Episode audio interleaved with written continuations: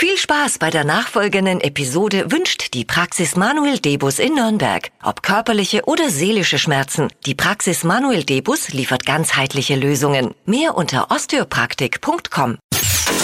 Hypes, Hits und Hashtags. Flo Kerschner Show Trend Update. Damit ihr nicht die wertvollen Stunden eures Lebens verschwendet und ewig auf TikTok und Instagram rumsappt, übernehme ich das einfach täglich für euch. Sehr schön. Und ich habe mal wieder einen richtig coolen Food-Trend auf TikTok entdeckt. Gibt's was zum Probieren? Nee, leider nicht. Oh. Aber du kannst es direkt mal heute ausprobieren. Es geht nämlich echt einfach. Der Sushi-Donut.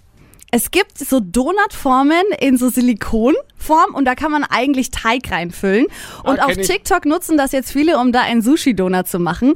Da kommt dann quasi erst unten alles rein, was ihr zum Beispiel in Sushi mit reinpacken würdet. Avocado, Lachs und alles. Mhm. Und dann drückt man den Sushi-Reis mit rein, kann das dann aus der Form rausholen und dann hat man einen Donut, aber im Sushi-Style. Finde ich total cool. Mhm.